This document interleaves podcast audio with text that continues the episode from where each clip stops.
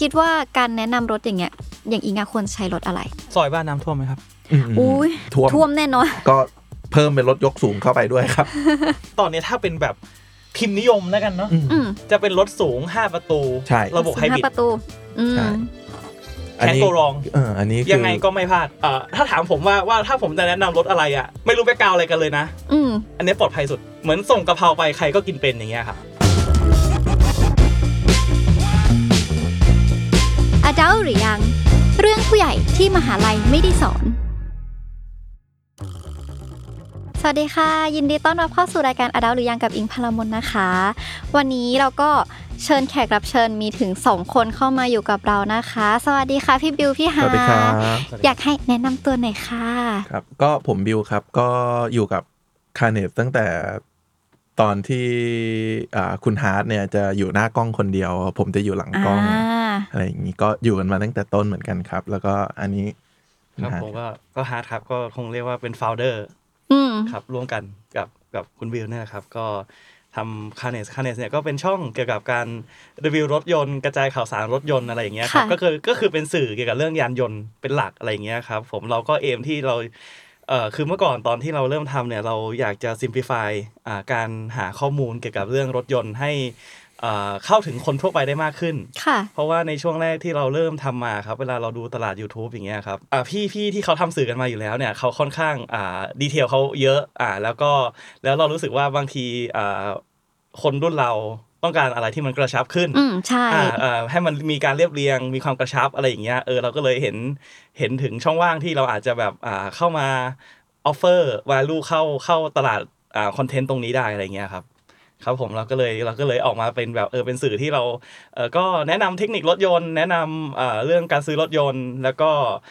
ข่าวสารวงการรถยนต์ทั่วไปแล้วก็ cover หมดอะไรอย่างเงี้ยครับค่ะ ก็เหมือนที่เกริ่นมาเลยเนาะว่า วันนี้ถ้ามาจากคาเนสยังไงอิงก็ต้องชวนมาขอข้อมูลเกี่ยวกับเรื่องรถแน่นอน ซึ่งในแบบ adult หรือยังเนี่ยก็จะเป็นคุยเหมือนกันเป็นครั้งแรกการเริ่มต้นเป็นผู้ใหญ่หรืออะไรอย่างนี้เนาะทีนี้วันนี้เราอยากจะชวนมาว่าการเริ่มต้นเป็นผู้ใหญ่ของเราเนี่ยหลาย ๆ คนมักจะเริ่มต้นในการที่มีบ้านหลังแรก มีรถคันแรกหรือมีอะไรอย่างนี้ วันนี้ก็เลยอยากจะเริ่มที่มีรถยนต์คันแรกเป็นของตัวเอง อยากรู้ว่าแบบพื้นฐานหรือว่าคนส่วนใหญ่ที่พี่วิวพี่ฮาร์ดเห็นผ่านๆมาเนี่ยรถยนต์คันแรกของพวกเขามักเป็นยังไงเหรอคะถ้าในกลุ่มของ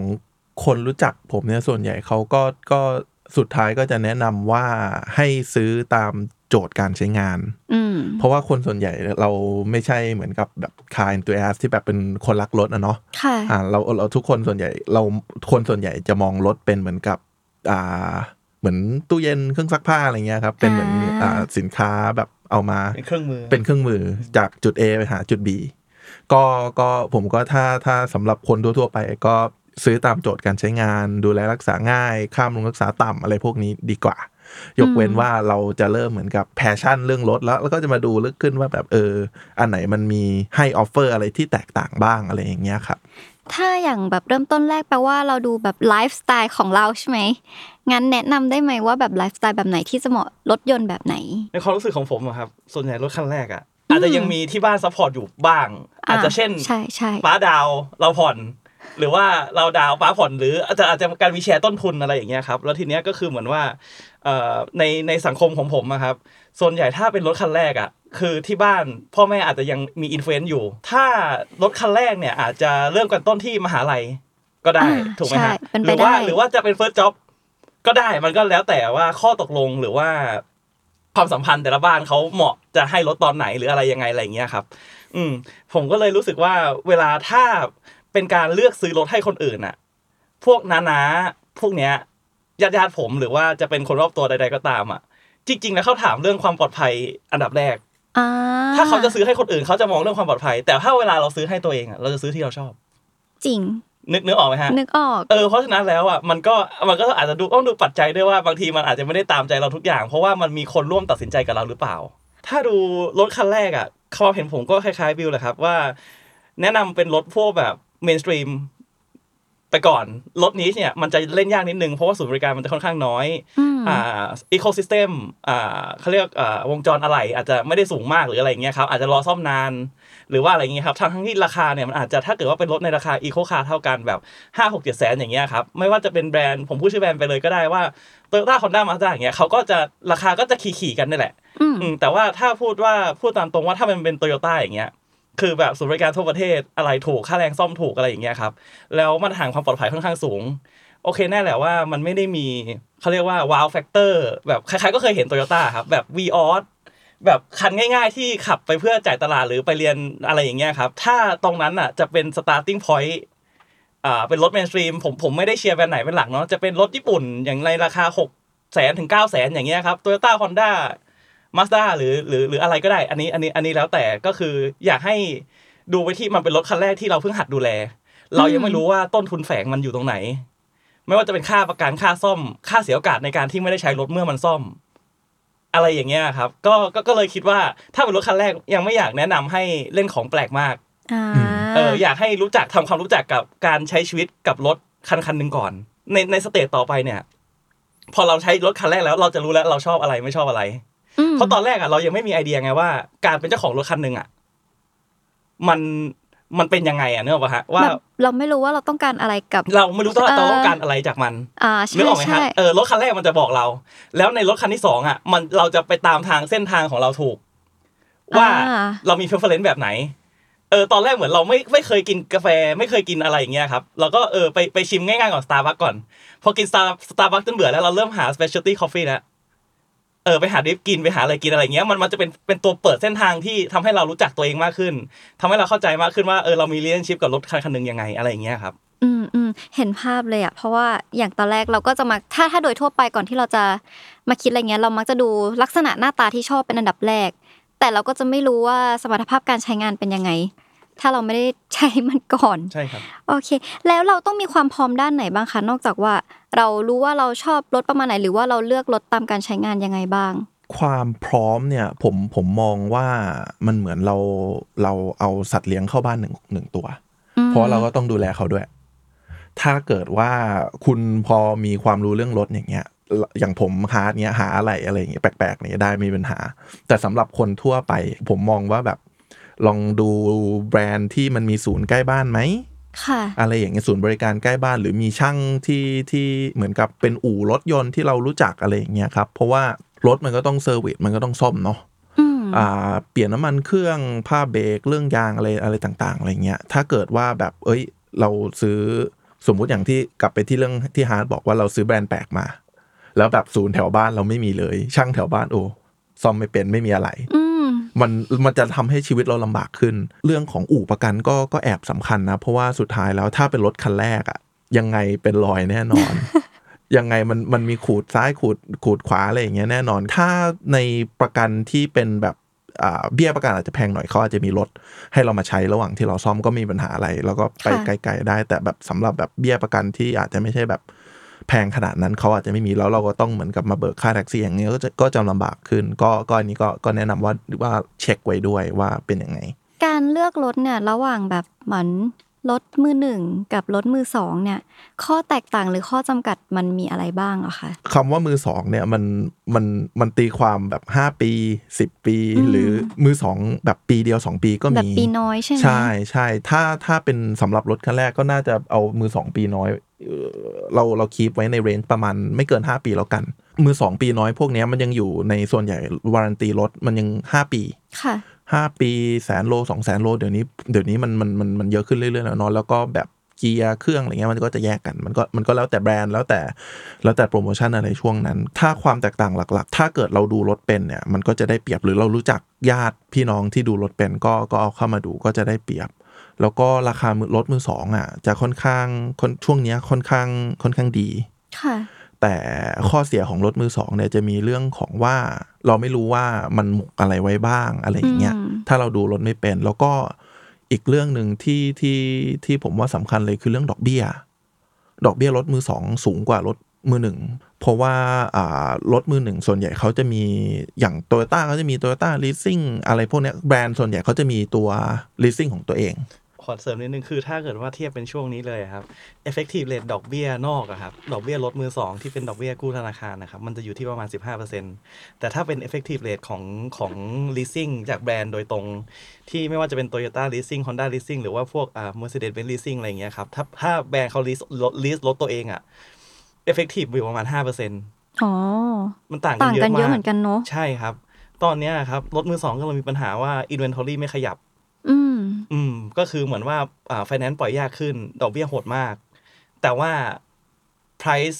ที่เป็น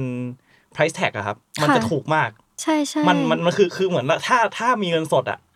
ผมว่าอาจเป็นไปได้ว่าคุ้มอ่าแต่ว่าโอคถ้าเข้าไปผ่อนอะทำไปทำมาผ่อนรถใหม่อาจจะคุ้มกว่า คือทีเนี้ยอืมมันอาจจะอยู่ในสภาพอีโคโนมีเราว่า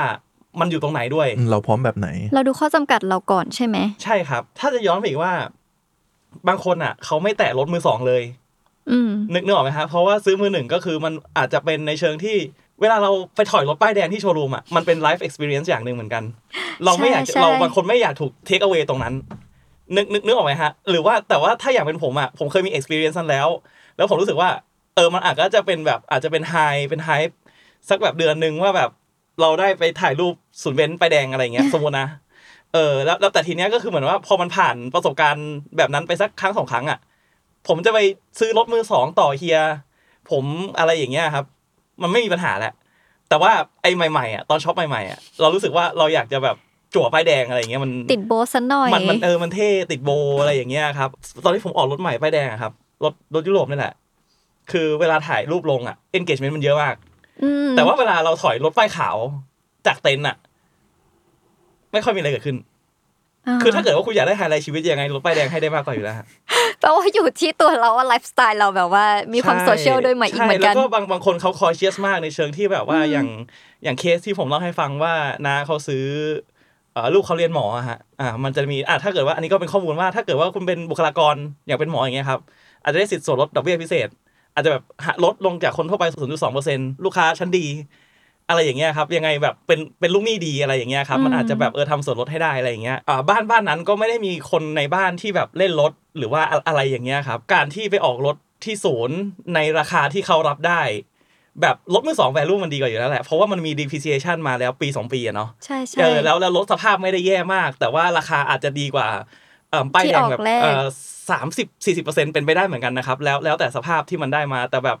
เรื่องความสบายใจว่าเขาไม่มี expertise ในการ evaluate ว่ารถตรงนี้มันโดนอะไรมาบ้างเจออะไรมาบ้าง หรือแบบเกียร์คืออะไรบางคนยังไม่รู้เลยอะไรเงี้ยต้องต้องไปออกรถใหม่แล้ว แล้วยิ่งดอกยิ่งตอนเนี้ยดอกเบี้ยมัน favor รถใหม่ รถไฟฟ้ามีส่วนเขาเรียกว่าอ่า support จากรัฐบาลอีกคันละแสนห้าอย่างเงี้ยมันทำให้ตลาดมือสองตอนเนี้ยมันเหมือนขอทับศัพท์แบบ in shambles ครับว่าว่าแบบ ทรงมือสองก็เขาเรียกว่าอ่าผู้ประกอบการก็เขาก็เป็นห่วงอะไรอย่างเงี้ยครับอืมเพราะว่าไม่ว่าจะมาจากรถไฟฟ้าที่มีรัฐบาล support ก็ดี หรือว่ามาจากดอกเบี้ย หรือว่าส่วนส่วนลดอ่าจากอ่าสิ้นปี Motor Expo ที่ผ่านมาก็ดีอย่างเงี้ยครับทำให้แบบตอนเนี้ยราคารถใหม่อะก็ค่อนข้างถูก ใช่ใช่แล้วรถเก่าก็ปล่อยยากด้วย มันก็เลยมันก็เลยแบบว่าบางทีอะมันอาจจะเป็นเป็นเป็นสภาพตอนนี้ที่ถ้าเราเปิด รถใหม่ป้ายแดงเลยอะ value ทั้งหมดนะครับ ถ้ามองเป็นภาพทุกทุกมิติของมันนะไม่ใช่แค่ราคาต่อราคาอะไรอย่างเงี้ยเพอเพอๆรถใหม่อาจจะมีมูลค่าในการออกใหม่ที่ที่ดีกว่าเป็นช่วงนี้ก็ได้ แต่ก็ย้อนย้อนกลับไปอีกนิดเดียวก็คือคนที่เขาซื้ออะเขาก็ไม่กล้าเสี่ยงจริงๆแหละฮะว่าจะไปรถมือรถมือสองแต่อย่างพวกผมอะมีประสบการณ์ในการซ่อมรถตัวเองเอ่อจับรถมาเยอะอะไรอย่างเงี้ยครับ เราเราเราเราพอแบบ evaluate ได้ว่าแบบเอ้ยคันนี้แบบสภาพ มันแบบ condition มัน80% 85% 90%เราเราเราค่อนข้างกล้าที่จะแทงเออมันอาจจะทำให้ส่วนหนึ่งอะเราอาจจะเซฟค่ารถไปได้หลักแสนหลักล้านเหมือนกัน เพราะว่าบางทีอะรถอ่าคุณน้าใช้งานมาแค่สามหมื่นโล ใช้ไปสองปี ราคาถ้าเป็นรถยุโรปอย่างเงี้ยครับเป็นบีเอ็มอย่างเงี้ย from price tag อะวิ่งไปแค่สามหมื่นอาจจะหายไปถึงล้านห้าได้เหมือนกันนะครับอืมเออ therefore ผมเพิ่ง save ล้านห้าจากรถเพิ่งที่จากสภาพรถที่มันเก้าสิบเปอร์เซ็นต์ condition อะ นึกออกไหมฮะ value รถ depreciate ไปสี่สิบแต่ condition มันหายไปแค่สิบถ้าตาถึงอะแล้วมั่นใจแล้วกล้าเล่นอะรถมือสองตอนนี้ก็ก็โอเค แต่ว่าอย่างที่ว่าสภาพตอนนี้ต้องเอาเอาทุนออกไปซื้อ เพราะว่าถ้ากู้แบงค์แฟกเตอร์แบงค์มันจะสูงกว่า มันจะสูงแหละเออแต่ว่าถ้ามีเงินสด maybe มือสอง might be a great deal ถ้าเกิดว่าอ s ซูมว่าสภาพที่มันเข้ามามันโอเคอะไรเงี้ยครับ ค่ะ ทีนี้ถ้าสมมติว่าอะสมมติในตีก้อนๆว่า พอมีเงินสดก้อนที่คิดว่าฟังและรถมือสองอาจจะอยู่ในจำนวนที่เราสามารถซื้อได้ condition หรือว่าสิ่งที่เราต้องระแวงระวังในการเลือกมือสองเนี่ยมีอะไรที่แนะนำไหมคะ ถ้าสมมติว่าเราเดินไปไปเต็นท์หรือคนแนะนำอะเราควรจะต้องดูสิ่งนี้ก่อนเป็นอันดับแรก สมมุติเราตัดสินใจซื้อรถมือสองแล้วเนาะว่าเราสิ่งแรกที่ต้องทำเลยคือของเหลวทั้งคันค่ะ เพราะว่าเราเราไม่รู้ว่าแบบแบบสภาพเดิมเขาค้างเต็นท์มากี่ปีอืมหรือค้างจากเจ้าของเจ้าของเก่ามากี่ปีอะไรอย่างเงี้ยไอ้พวกของเหลวพวกเนี้ยมันก็มีอายุการใช้งานของมัน แล้วบางทีถ้าเกิดมันค้างมาเป็นปีอย่างเงี้ยสภาพน้ำมันมันเสื่อมไอ้น้ำมันเครื่อง น้ำมันเกียร์น้ำมันเฟืองท้าย น้ำมันเบรกอะไรเงี้ยก็เป็นเรื่องความปลอดภัยอ่าเราก็ควรเปลี่ยนไอ้พวกนี้ก็ มันก็แล้วแต่รุ่นรถแบรนด์รถเนาะ แต่ก็ถ้าเป็นรถแบบไซส์เล็กหน่อยก็ทั้งคันก็อาจจะอยู่ที่หลักหมื่น ถ้าเป็นรถไซส์แบบพวก Camry Accord รถไซส์ใหญ่หน่อยอะไรเงี้ยก็อาจจะอยู่ที่อ่าละอ่าเมื่อกี้ผมหมายถึงหลักหมื่นบาทเนาะไอ้ถ้าเป็นพวกรถใหญ่หน่อยก็อาจจะสามสี่หมื่นเพราะว่ามันก็สเกลใหญ่ขึ้นของเหลวเยอะขึ้นตามตามไซส์รถอะไรอย่างเงี้ยค่ะแล้วก็พวกยางพวกค่าแบตเตอรี่อะไรเงี้ยก็ก็ควรเผื่อเผื่อเงินไว้แล้วก็ถ้าถ้าผมแนะนำก็เผื่อเงินไว้สัก ยี่สิบถึงสามสิบเปอร์เซ็นของของมูลค่าที่เราซื้อไว้เป็นค่าซ่อม สมมุติรถมือสองคันละอ่าล้านหนึ่งจะได้คิดเลขง่าย ๆ ก็เผื่อไว้สักสองแสนในระยะเวลาที่เราอยู่กับมันอืมเป็นค่าซ่อม แต่ก็ช่วงต้นอาจจะโดนพวกค่าแบบขอถ่ายของเหลวอะไรเงี้ยหนักหน่อยแปลว่าค่า maintenance เขาสูงกว่าแบบรถมือหนึ่งเยอะไหมคะ มันไม่เกี่ยวมันไม่เกี่ยวหรอกครับอืมแต่มันก็แล้วแต่สภาพสมมุติถ้าเอาตัวเลขง่ายสุดเนี่ยแปดหมื่นโลเนี่ยคือคือเซอร์วิสใหญ่สี่หมื่นโลเนี่ย service กลางๆ แล้วก็หมื่นโล service เล็ก มันจะเป็นมันจะเป็น interval แบบเนี้ยครับไอ้ service ใหญ่พอพอมันครบ service ใหญ่มันก็จะมีรายการที่เพิ่มขึ้นอะไรอย่างเงี้ยครับ คือรถใหม่พอเราใช้มาถึงสี่หมื่นโลแปดหมื่นโล เราก็โดนเหมือนกันแต่รถมือสองถ้าเราไปเพิ่งโดน interval ที่มันเป็น interval ใหญ่ มันมันก็จะ เปลืองเงินเราอะไรอย่างเงี้ยครับก็ก็มันมันก็เหมือนสินค้าสินค้าที่มันเขาเรียกอะไรมันเสื่อมสภาพไปแล้วอะครับ ชิ้นที่ที่ที่เกี่ยวกับเรื่องความปลอดภัยแล้วแอบแบบแพงเนี่ย มันจะมีเรื่องยางกับจานเบรกอะไรอย่างเงี้ยที่ที่มันจะเสื่อมสภาพเร็วหน่อย เราไม่ควรละเว้นมันอะมเรื่องยางกับเรื่องเบรกอะครับ ก็ก็ก็ต้องระวังตรงนี้ไว้ยางก็หลักหมื่นใช่ยางก็หลักหมื่น แล้วถ้าเกิดเราไปซื้อแบบยางประหยัดอะไรอย่างเงี้ยครับ เออบางทีมันก็ประหยัดช่วงต้นได้ แต่อ่าอายุการใช้งานของยาง มันอาจจะไม่ได้ยาวเท่ากับพวกแบบที่สมมติยางนี้สี่เส้นหมื่นหนึ่งอีกยาอีกแบรนด์หนึ่งสี่เส้นสองหมื่นปรากฏอ่าไอ้สี่เส้นเนี้ยสี่หมื่นโลโห เราต้องทิ้งละ แบบขับต่อไม่ได้ละ แบบมันไม่รีดน้ำเวลาฝนตกนี่ลื่น เหมือนอยู่บนน้ำแข็งเลยอืมแต่อีกแบรนด์หนึ่งอาจจะอยู่ได้ถึงแปดหมื่นโลอย่างเงี้ยเออ พอมาดูเออ ราคามันก็ ถ้าถ้าเราตีเป็นเหมือนที่ฮาร์ดบอกว่าเป็น total value อะครับเป็นค่ะ เป็นอ่ามูลค่าแบบโดยรวมอะเออมันเท่ากันนี่ อะไรอย่างเงี้ยเราเราก็ต้องมาคิดคิดเรื่องตรงนั้นด้วย ถ้าถ้าตีกลับมาที่ที่ที่เรื่องของรถมือสองก็ ผมก็แนะนำว่าก็ก็เตรียมเงินไว้สักก้อนหนึ่งบำรุงสภาพครั้งแรก แล้วก็ในระยะที่เราเขาเรียกอะไรอ่าเป็นเจ้าของมันก็เหมือน อืม เหมือนเรามีสัตว์เลี้ยงแล้วก็ต้องพาไปหาหมออะไรก็อย่าเป็นงเงี้กายรดูแลที่ใช่ที่เพิ่มขึ้นกว่าใช่รถมือหนึ่งเหมือนกันเนาะใช่ครับไม่แล้วก็มันความความลำบากอีกอย่างหนึ่งก็คือเวลาคัดสภาพเนี่ย อันนี้คือส่วนที่เราซื้อแหละ เราตั้งใจจะซื้อใช่ไหมฮะแต่ว่าเวลาเราไปดูเหมือนช้อปปิ้งเนี่ยแหละครับ เราเลือกสภาพมันยังไงอะใช่ไหมก็คือเอ่อเอางี้แล้วกันฮะถ้าดูจากข้างนอกเนี่ย อาจจะดูร่องรอยของงานประกอบว่า ว่าสมมติว่าถ้ารถบางคันชนมาอย่างเงี้ยครับผ่านแนวของ part สมมติที่ฝากระโปรงอันนี้แก้มหลังเงี้ย เออมันจะมีรอยต่ออยู่จะเป็นถ้าตะเข็บช่องเออถ้าถ้าเป็นช่องรอยต่อเออถ้าเป็นช่องรอย panel พวกนั้นอะถ้ามันไม่ symmetry อะครับอืมแสดงว่าอาจจะมีการเคาะกันชนกันอะไรมานึกออกไหมฮะ แต่ว่าเราเราก็แค่อยากให้แบบเออเดินรอบคันว่าไอ้พวกเออการประกอบพวกเนี้ยเออมันมีรอยแยกมันมีภาษาผมอาจจะเรียกว่ามันเหมือนเป็นตะเข็บอะครับอืมว่ามันอืมว่ามันว่ามันเรียบมันมันตรงมันเรียบมันเนียนเท่ากันไหมหรือว่าถ้าสมมติว่าเราเปิดฝากระโปรงมาอย่างเงี้ยครับน็อตฝากระโปรงเนาะถ้าถูกว่าถ้า มันมีเหมือนรอยที่ถูกเปิดอ่างัดเปิด อาจจะมีสิทธิ์ได้ว่าฝากระฝากระโปรงถูกเปลี่ยนอืมนึกนึกออกไหมเพราะว่าถ้าเกิดว่าฝากระโปรงปกติเขาไม่ถอดกันอยู่แล้ว นอกจากจะมีการชน ใช่ใช่ใช่ใช่ฮะเนื้อออกไหมฮะถ้าเกิดว่าน็อตฝากระโปรงอะมันมีรอยรอยงัดอะเพื่อที่จะเปลี่ยนชิ้นใหม่เข้าอะ อาจจะสันนิษฐานได้ว่าคันนี้เคยโดนชนหน้ามาน็อตประตูก็ได้ครับ อ่า ตัวน็อตประตูเนี่ย ก็ดูน็อตได้ว่าน็อตเนี่ยมันถูก มันถูกงัดหรือเปล่า ถ้าน็อตถูกงัดแสดงว่าประตูอาจจะโดนมา เพราะว่าร้อยทางร้อยไม่มีใครทางผมใช้รถมา ถ้าประตูไม่โดนชนจริงๆผมไม่เคยถอดเปลี่ยนประตูอยู่แล้วอืมใช่ถ้าเป็นรถบ้านนะครับ ไม่ใช่รถซิ่งแบบรถ race car อะไรอย่างเงี้ยครับอันนั้นอันนั้นอีกคนละคนละ story แหละข้างในก็อาจจะดูเกี่ยวกับเรื่อง ระบบไฟก็ได้ครับ หมายถึงว่าเราเปิดรถมาแอร์แอร์มันติดปกติไหมหรือว่า ไอ้พวกกระจกเอ่อไฟฟ้าอย่างเงี้ยครับ เลื่อนบานอะไรอย่างเงี้ยทำงานถูกต้องไหมหรือว่า ก็ขอพี่เขา test ได้นิดนึง แล้วก็ออกไปออกไปก็ก็ลองเหยียบสักครั้งหนึ่งเออว่าเหยียบไปแล้วไฟมันขึ้นหรือเปล่าอะไรเงี้ยครับพวกพวกไฟเกี่ยวกับไฟฟ้าหรือว่าอะไรอย่างเงี้ยครับ แล้วก็อาจจะมีเช็คสภาพเบาะสภาพเบาะก็ได้ว่าเบาะมันยุ่ยมันเปื่อย หรือว่ามันมันอะไรไหมอะไรเงี้ยครับ โดยโดยรวมแล้วมันก็เหมือนดูความโทรมของมันนะครับว่าอืมว่าเราเราเรารู้อยู่แล้วแหละว่าเห็นสภาพเฮ้ยรถคันนี้ใหม่กิ้งเรารู้อยู่แล้วแหละไม่ต้องดับตัวเองเยอะอาจนึกออกไหมฮะว่าว่าบางทีเราโอเคเราไม่รู้มากแต่ เวลาของมันจะเก่าหรือของมันมีตำหนิอะ มันใช้ตาดูได้ ถ้าที่ไหนไม่ให้เทสไม่ต้องซื้อจบ อืมจริงๆเพราะว่ามันก็เป็นสิทธิ์ของเราเหมือนกันแต่ส่วนใหญ่แล้วเขาจะบริการอยู่แล้วฮะก็เชื่อมั่นในตัวเองว่า เราเคยเห็นรถใหม่อยู่แล้วแหละเออแล้วพอมาเป็นรถเก่าที่วิ่งไปสามหมื่นอะ ในใจของคุณคิดว่า คุณให้ราคาว่าสภาพมันคุณรับได้กับว่ามันเคยวิ่งไปสามหมื่นแล้วอะมันเหลือสภาพเท่านี้รับได้ไหมเออ แล้วก็ลองใช้แบบจุดสังเกตเมื่อกี้ครับ ไป evaluate เอาว่า เออมันเคยอะไรมาหรือเปล่าในในภาษาซื้อรถเนี่ย ถ้าไม่ถึงคันหน้าอืมถ้าไม่ถึงคันหน้าหรือชนไม่ถึงเครื่องเงี้ยครับเป็นงานเก็บกันชนทั่วไป หรือว่างานเก็บสีงานเก็บรอยขูดอย่างเงี้ยมันเรื่องเล็กมากฮะอืมแต่ว่าถ้าเกิดมันเคยแบบชนเข้าไปในเครื่องเลยอะไรอย่างเงี้ยเออแล้วเหมือนว่าเขาก็มีการเรียกว่า refurbish แล้วกันค่ะเออแล้วเดี๋ยวนี้เขา refurbish กันเก่งมาก ผมเข้าใจว่ามัน challenging อะครับ แต่ว่าบางทีรถมือสองก็ยังไงที่มันถูกเพราะว่ามันมีความเสี่ยงอยู่แล้วแหละ อืม risk มันมากับ price อะครับ เออมันเหมือนมันลยแลกกันเนาะใช่ครับ ใช่ใช่ครับ ก็เลยก็น่าจะประมาณเนี้ยแหละครับ วิธีวิธีเหมือนแบบวิธีดูด้วยตาคัดสภาพด้วยตาตาเปล่าอะไรอย่างเงี้ยครับ ถ้าผมแอดผมว่าสำหรับคนทั่วไปอะ ผมว่าวิธีที่ดูง่ายที่สุดเลยอะสำหรับรถที่โดนชนมานะ สีมันจะไม่ตรงอืมมีเพราะคว่าวามไม่เสมอหรอใช่ เพราะว่าไอ้สีเดิมของรถมันจะโดนแดดโดนฝน ความด่างอะไรอย่างเงี้ยมันก็จะมันจะมีความด่างของมัน แล้วไอ้สีที่พ่นมาใหม่ครับ มันก็จะเป็นสีที่ใหม่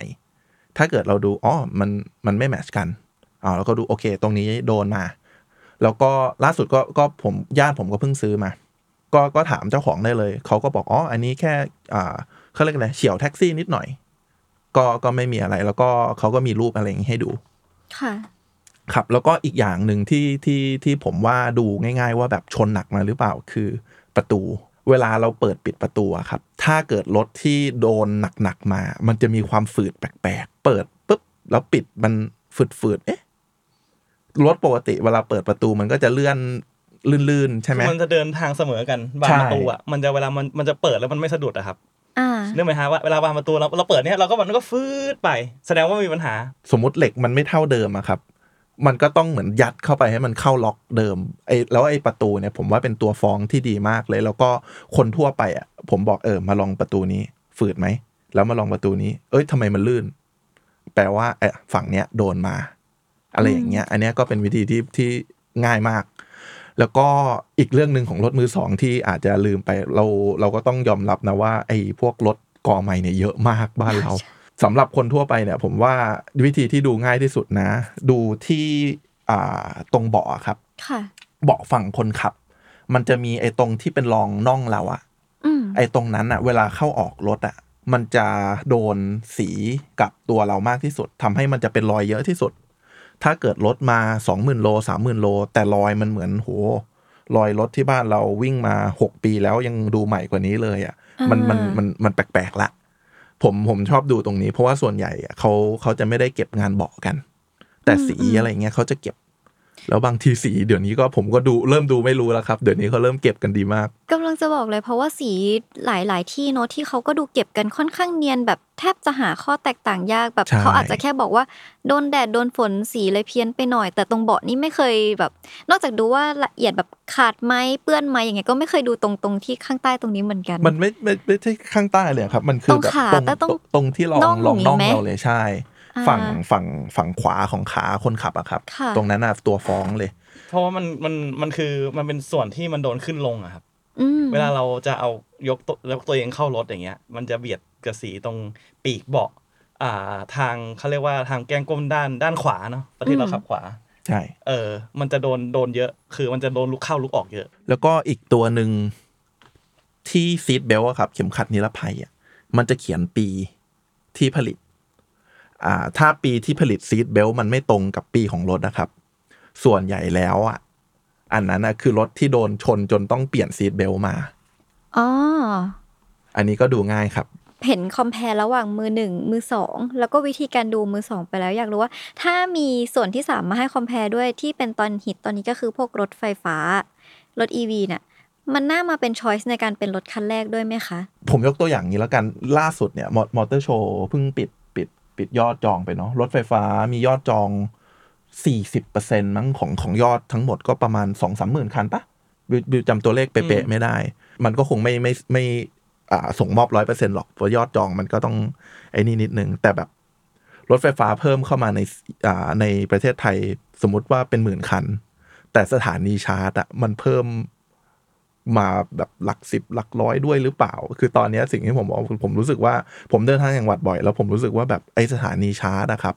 มันตามกับยอดของการเจริญเติบโตของรถไฟฟ้าไม่ทัน แต่ในกรุงเทพเนี่ย ผมมองว่าไม่มีปัญหา เพราะว่ารถสมัยนี้วิ่งกันสามสี่ร้อยโลมาแล้วฮะรถไฟฟ้าชาร์จหนึ่งทีแล้ว ถ้าชาร์จที่บ้านอะสบาย แต่ถ้าอยู่คอนโดเนี่ยอีกเรื่องหนึ่งนะครับ เพราะคอนโดเขาก็บางคอนโดก็อาจจะมีที่ชาร์จของเขาหรือบางคอนโดก็ไม่มีหรือบางคนอาจจะอยู่อพาร์ตเมนต์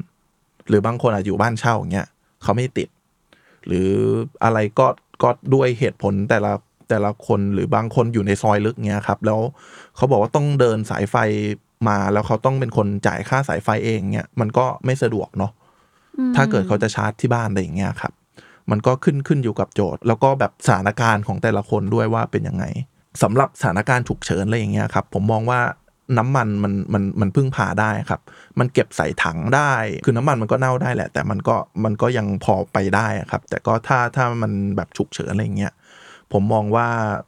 มันยังมีเหมือนกับแนวที่แบบเรายังมีสำรองใช้หรืออะไรเงี้ยครับ ในขณะที่ถ้าแบบไฟดับหมดเลยแล้วแบบเอ้ย เราฉุกเฉินต้องไปนู่นไปนี่ทำยังไงดี ผมพูดตรงๆนะครับว่า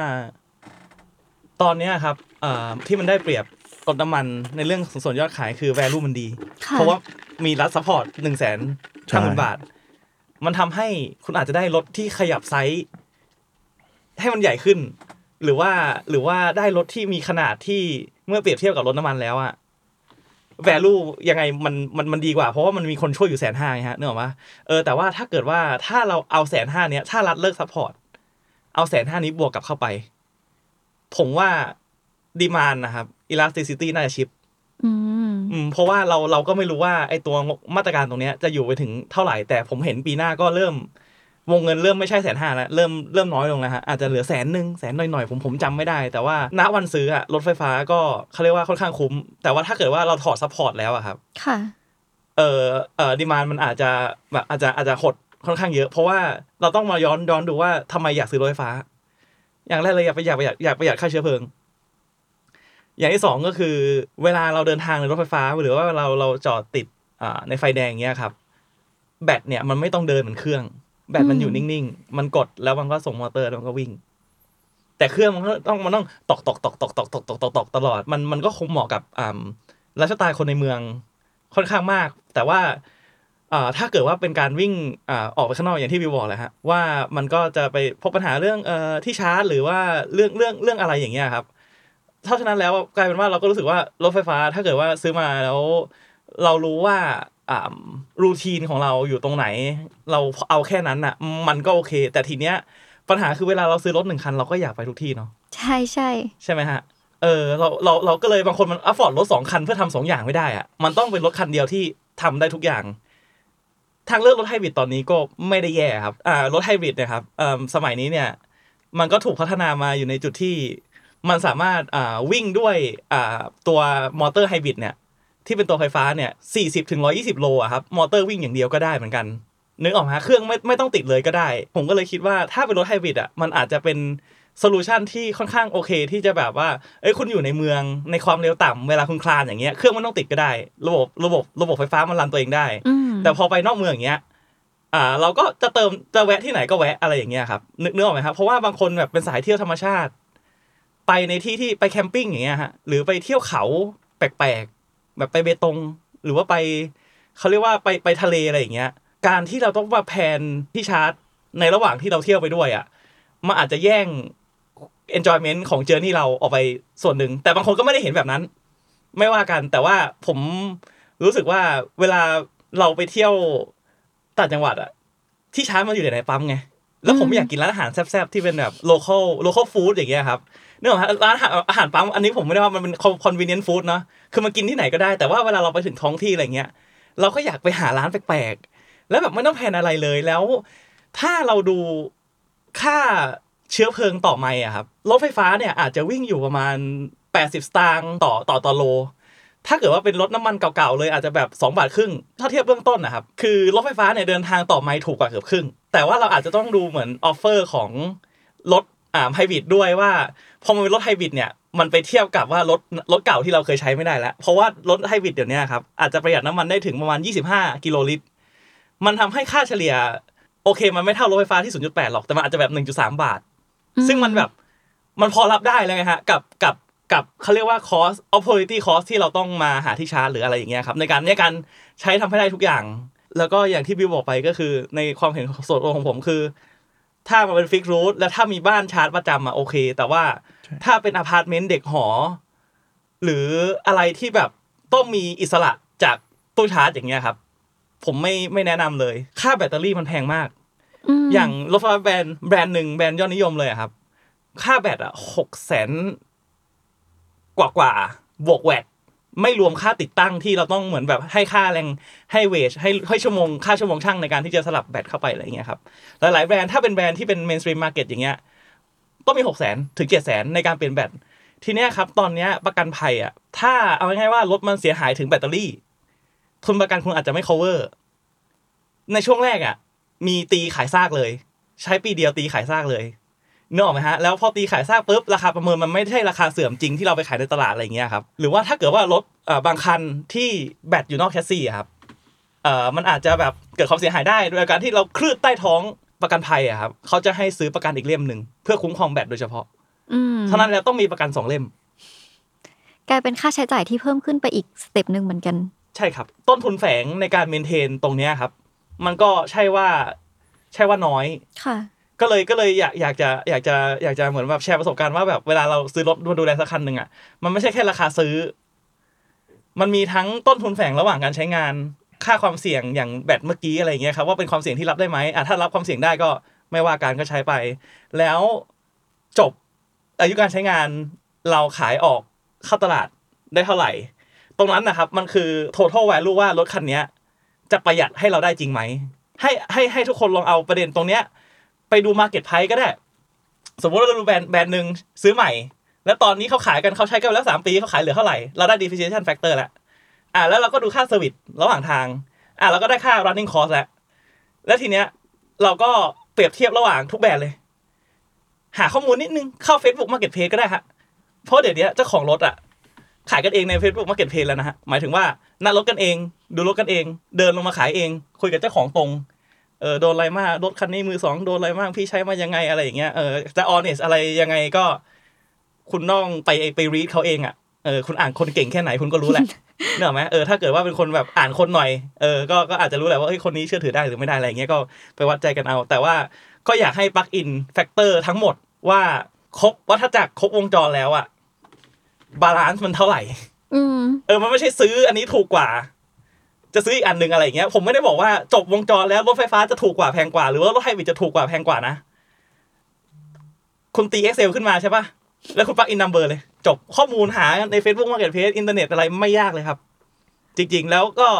ให้เลขตรงนั้นเนี่ยบรรทัดสุดท้ายอะมันบอกแล้วกันว่าคุณไปทางไหนดี ถ้าสมมติว่ารถไฟฟ้ามันออกมากำไร ก็ใช้รถไฟฟ้า ถ้ารถไฮบริดมันออกมากำไร ก็ใช้รถไฮบริดหรือ ถ้ารถไฟฟ้ามันอาจจะไม่กำไร แต่เราอยากใช้ อาจจะขาดทุนกันหลัก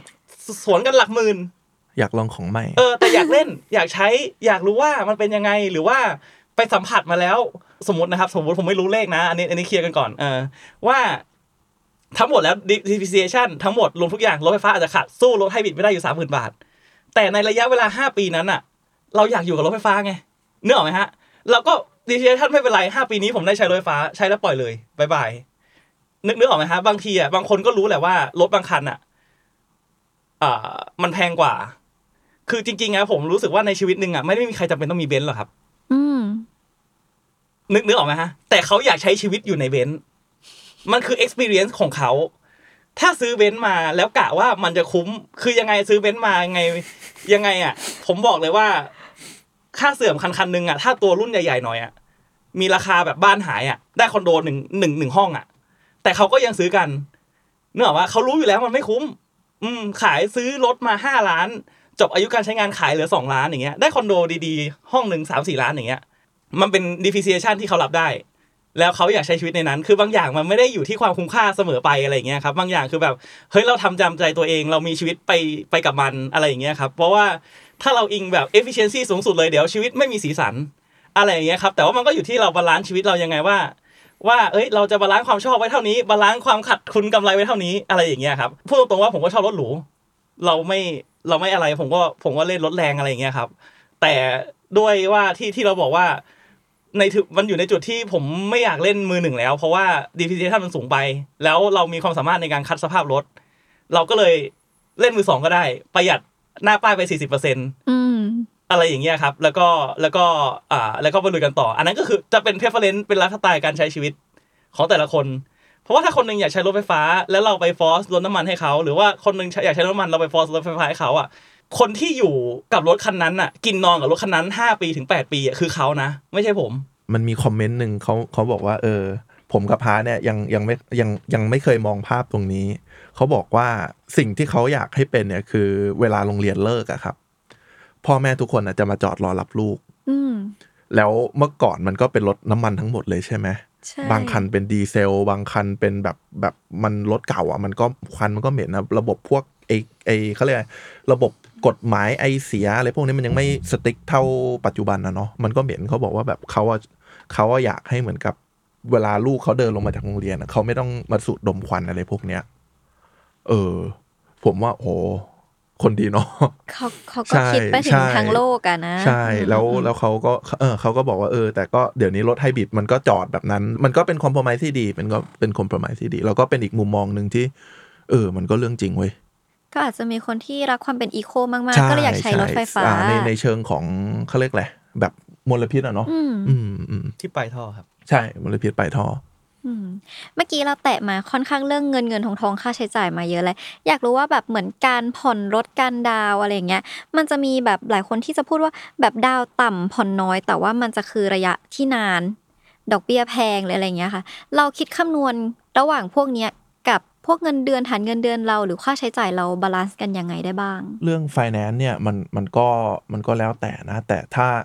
อ่าผมผมเริ่มตอนตอนซื้อก่อนแล้วกันค่ะถ้าเราอยากจะได้ดอกเบี้ยพิเศษ หรือแบบดอกเบี้ยที่ดีหน่อยอะ่ะเราซื้อช่วงโปรโมชั่นแบบมอเตอร์ e ์ p o อะไรเงี้ยส่วนใหญ่เขาจะเขาจะดันกันเยอะมากเลย แล้วก็ถ้าผมจำไม่ผิดตัวเลขที่จะได้ดอกเบี้ยที่ดีที่สุดเนี่ยส่วนใหญ่จะเป็นดาว 25 ถึง 50 ผ่อนต่ำกว่า 48 เดือน เป็นตัวเลขที่ดี ใช่ครับ ส่วนใหญ่จะได้ดอกเบี้ยที่ดี แต่ถ้าเกิดเรามีความจำเป็นต้องใช้รถค่ะ แล้วโอเคเราจ่ายเราเราดาวเท่านี้ไม่ไหว เราอาจจะต้องอ่าเราก็อาจจะแบบยอมเสียดอกเบี้ยเพิ่มขึ้น เพื่อให้มันแมทช์กับไอ้นี่เราก็ได้ แล้วแต่ว่าแบบ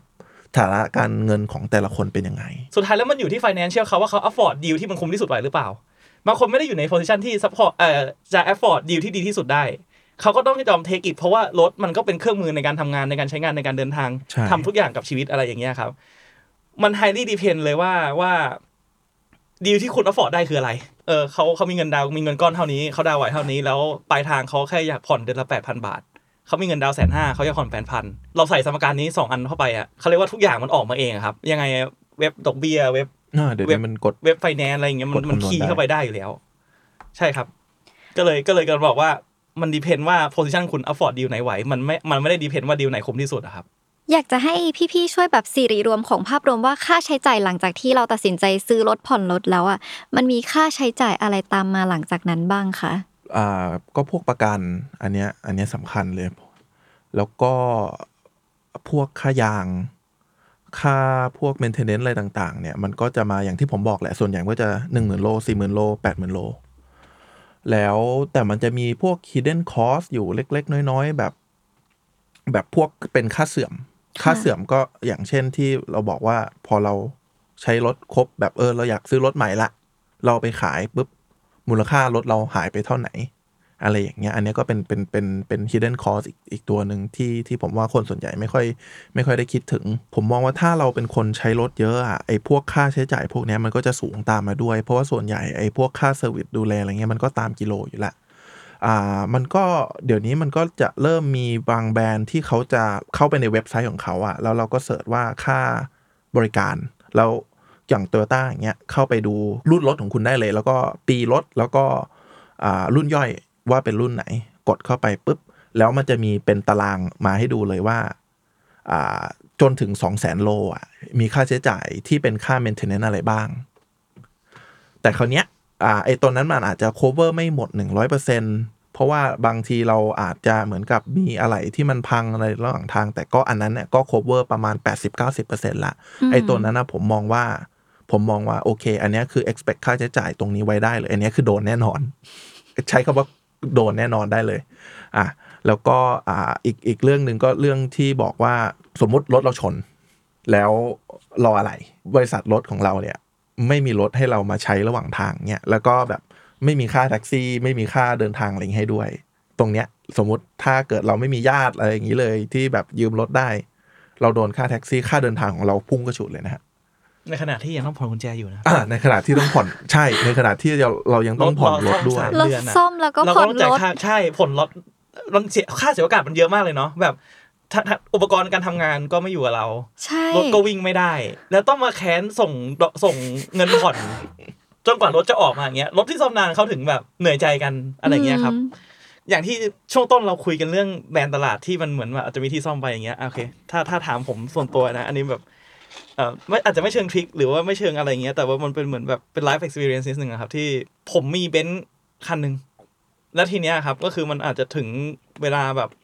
เอ่อเปลี่ยนช่วงล่าง สมมติช่วงล่างทั้งชุดเนี่ย ซื้อกระศูนย์สี่หมื่นแต่ถ้าไปซื้อข้างนอกอะอาจจะได้สองหมื่นสี่เอ่อเพราะว่าใด ๆ อาจจะมีอะไรเทียบเคียงที่แบบว่าเป็น OEM plus ก็คือ OEM plus ก็คือไม่ใช่ของโรงงาน แต่ว่าเป็นแบรนด์โชคที่เชื่อถือได้ที่ทำมาเพื่อเป็นอะไรให้รถรุ่นนี้ ก็เลยกำลังบอกว่าถ้าเล่นรถตลาดอะอีโคซิสเต็มในการดูแลต่อนอกมันศูนย์บริการมันมันพอจะมีมี มันยังมีอืมทางลัดทางออกได้ เวลาเราเล่นของตลาดเนี่ยช่างข้างนอกที่เขาพร้อม support อะไรเงี้ยมันค่อนข้างเยอะอะไรที่เป็นการเทียบเคียง ที่เป็นแบรนด์ที่น่าเชื่อถือ ไม่ใช่แบรนด์แบบแบรนด์ผีหรือว่าอะไรอย่างเงี้ยครับมันก็ค่อนข้างเยอะ แล้วเราเราติดตั้งไปแล้วรู้สึกเราเอ้ยมันก็วิ่งได้แล้วมัน save cost เราเยอะมาก เออเพราะฉะนั้นแล้วอะ หลักการเดียวกับทุกคันนะครับ ถ้าซื้อรถโมเดลอ่าแบรนด์ที่ตลาดโมเดลตลาด ทุกอย่างมัน mainstream หมดเลยอะโอเคอืมเราอาจจะไม่โดดเด่นเราใช้ของเหมือนทุกคน การเอาตัวรอดภายหลังการซื้ออะ flexibility มันสูงกว่า แต่บางคนก็บอกว่าเขาโอเคเขาไม่มีอะไรเขาอ f ฟอร์ดไหวก็แล้วแต่ เออใช้ชีวิตบางอย่างมันไม่ได้แบบประหยัดทั้งหมดอะแบบช่วงชีวิตสมมติวัยรุ่นคนหนึ่งแบบ สมมติอยากได้รถสปอร์ตอย่างเงี้ยจะให้เขาไปซื้อตอนห้าสิบหกสิบอะ มันแบบมันก็ไม่ใช่เนอะไหมฮะเออบางทีแบบเออมันคือ experience ที่เราหากับหาจากรถคันคันหนึ่งเห็นด้วยเลยกับการที่แบบถ้าจะเลือกรถเนาะมันคือต้องไม่ใช่ว่าเราต้องเลือกแบรนด์ที่เป็นแบรนด์ตลาดเนาะแต่มันเลือกถึงการ maintenance หรือว่าการดูแลหลังจากนั้นเหมือนกัน เป็นสิ่งสำคัญ ทีนี้อยากจะให้ลองว่า สมมติว่าอ่าพี่ๆเป็นคนขายเนี่ย เป็นคนที่แบบมาปรึกษา เป็นเป็นเป็นการใช้รถแบบว่า ใช้คนเดียว มีที่บ้านนั่งบ้าง มีสัตว์เลี้ยง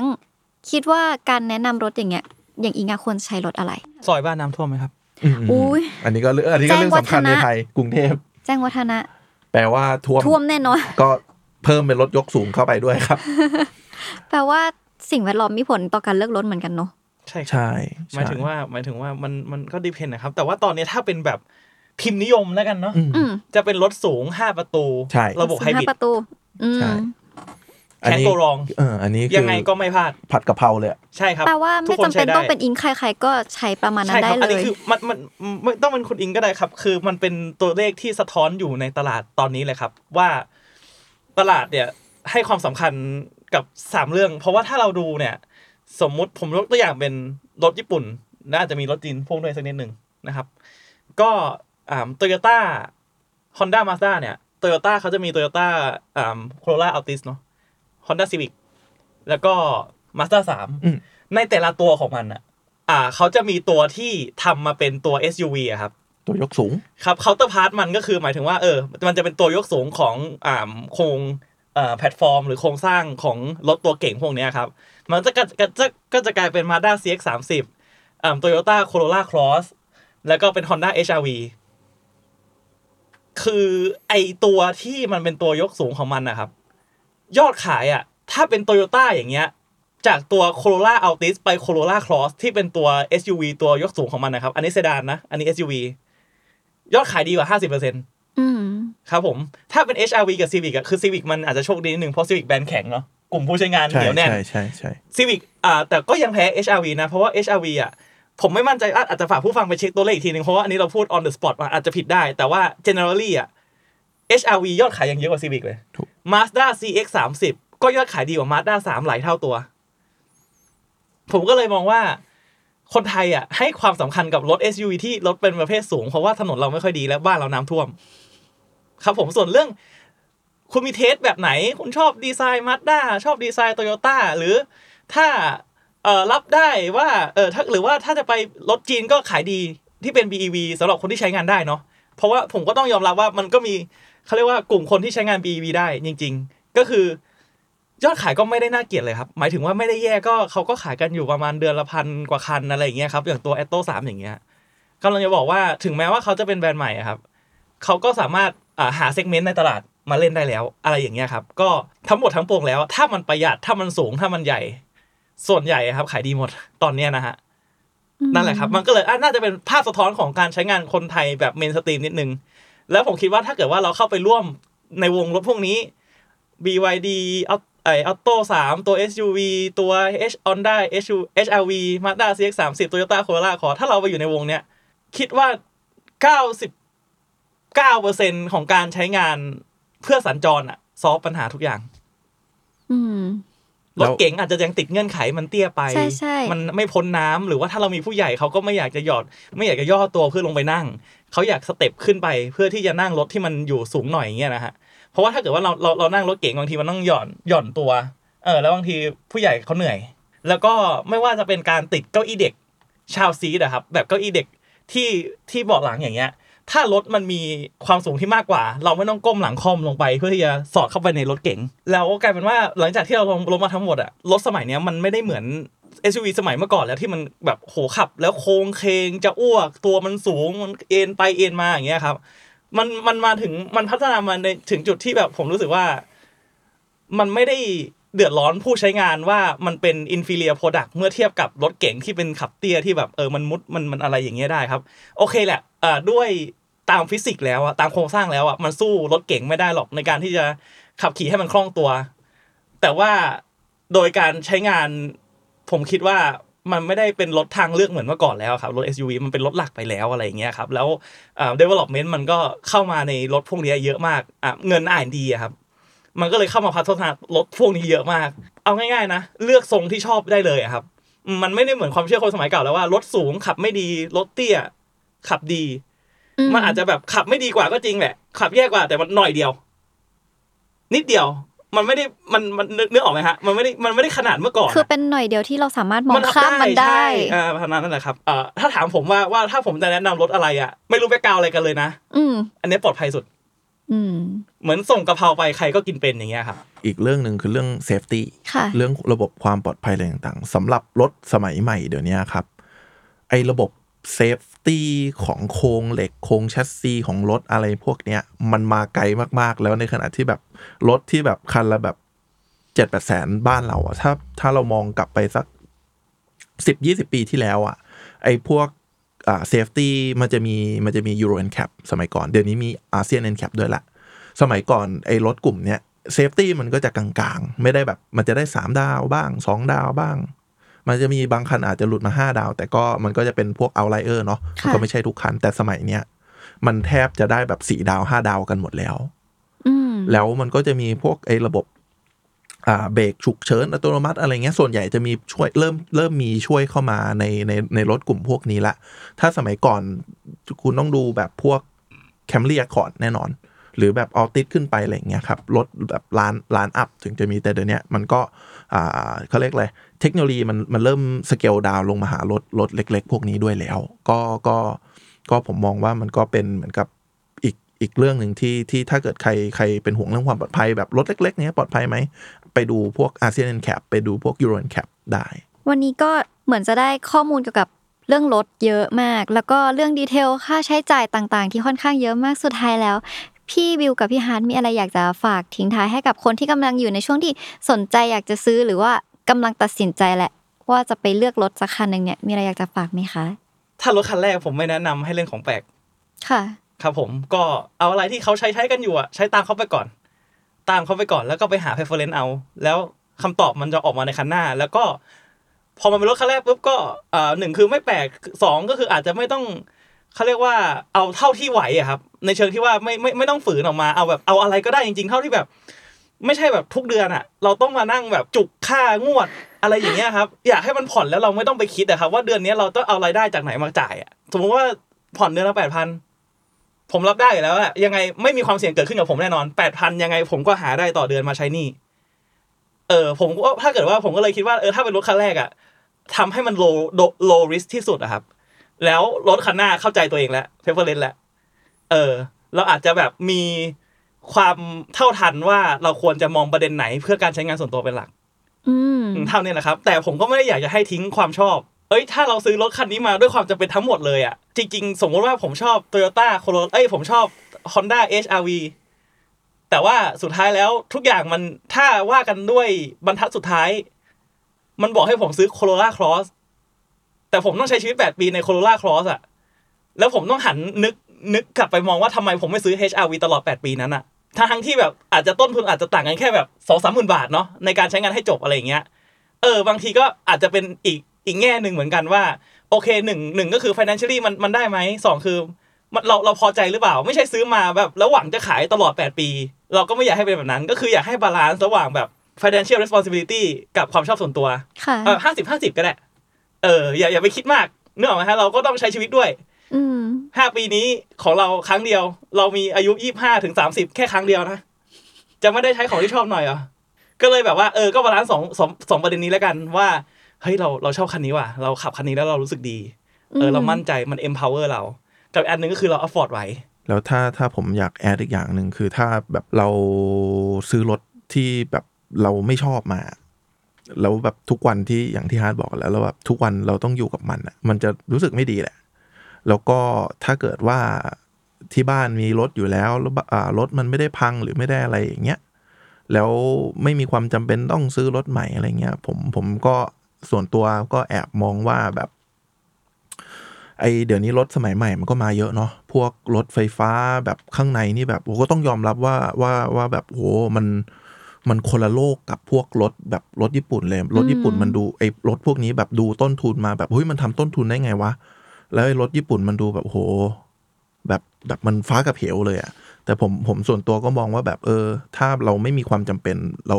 มันเราก็อยู่ได้อะไรเงี้ยครับ ถ้าถ้ารถเรายังใช้ได้อยู่ก็ไม่ต้องไปไม่ต้องไปหาเรื่องกับมันก็ได้อะครับ มันมันไม่ใช่แบบของที่เราแบบต้อง ต้องซื้อทุก 5 ปี ต้องซื้อทุก 5 ปีอะไรอย่างเงี้ยอย่างที่ว่าไปแหละครับว่ารายละเอียดรายละเอียดยิบย่อยอะไรดีเทลมันมันเยอะมันมีเรื่องของเรื่องการเงิน มีเรื่องของภาระอ่าภาระการผ่อนแบบภาระอ่าสถานะการเงินอะไรต่างๆอะไรอย่างเงี้ยครับก็อ่าอ่าการใช้การใช้งานของรถเราแบบเจอน้ำท่วม หรือแม้กระทั่งเหมือนกับเราอยู่คอนโดอะไรเงี้ยแล้วเราอยากใช้รถไฟฟ้าแล้วที่คอนโดไม่มีที่ชาร์จก็ คือ detail ยิบย่อยมันเยอะมากๆ ผมผมยังไงก็แนะนำว่ายังไงก็ต้องกลับไปดูว่าแบบเราเหมาะกับรถแบบไหนค่ะจริง ๆ ครับจริง ๆ แล้วก็พยายาม balance ระหว่างแบบสิ่งที่เราชอบกับสิ่งที่เราอ่าอ่าสิ่งที่เราจำเป็นสิ่งที่เราใช้อ่ามีชีวิตอยู่ด้วยแล้วเราจะไม่ลำบากชีวิตเราอะไรแบบเนี้ยครับงั้นหลักๆ เราก็ต้องดูถึงความจำเป็นในการที่จะต้องมีรถก่อน ถ้าเรามีอยู่แล้ว และมันยังใช้ได้อยู่ ก็ต้องดูว่าความจำเป็นนั้นในการที่จะซื้อใหม่อะ สมเหตุสมผลไหมในการที่จะซื้อเนาะถ้ายังพอไหวอยู่อาจจะใช้แบบเดิมไปก่อน หรือถ้าจะซื้อใหม่ก็แบบที่พี่ฮาร์ดบอกว่า ที่เป็นแบ่ง 50 50 ที่การใช้งานแล้วก็ภาระค่าใช้จ่ายที่เราจะสามารถจ่ายไหวได้เนาะประมาณนี้เลยค่ะ ขอบคุณพี่บิวและพี่ฮาร์ดมาก ๆ ที่มาแชร์เกี่ยวกับเรื่องทั้งการรู้เรื่องรถ detail การเลือกแล้วก็ค่าใช้จ่ายต่างๆ ให้กับพวกเราได้ฟังกันนะคะ วันนี้ขอบคุณมาก ๆ เลยขอบนะคะคุณมากครับที่มาเชิญมารายการครับค่ะ อย่าลืมติดตามฟัง Adult หรือยังนะคะ ทุกวันอังคารและก็ทุกช่องทางของ The Matter Podcast ค่ะ วันนี้สวัสดีค่ะ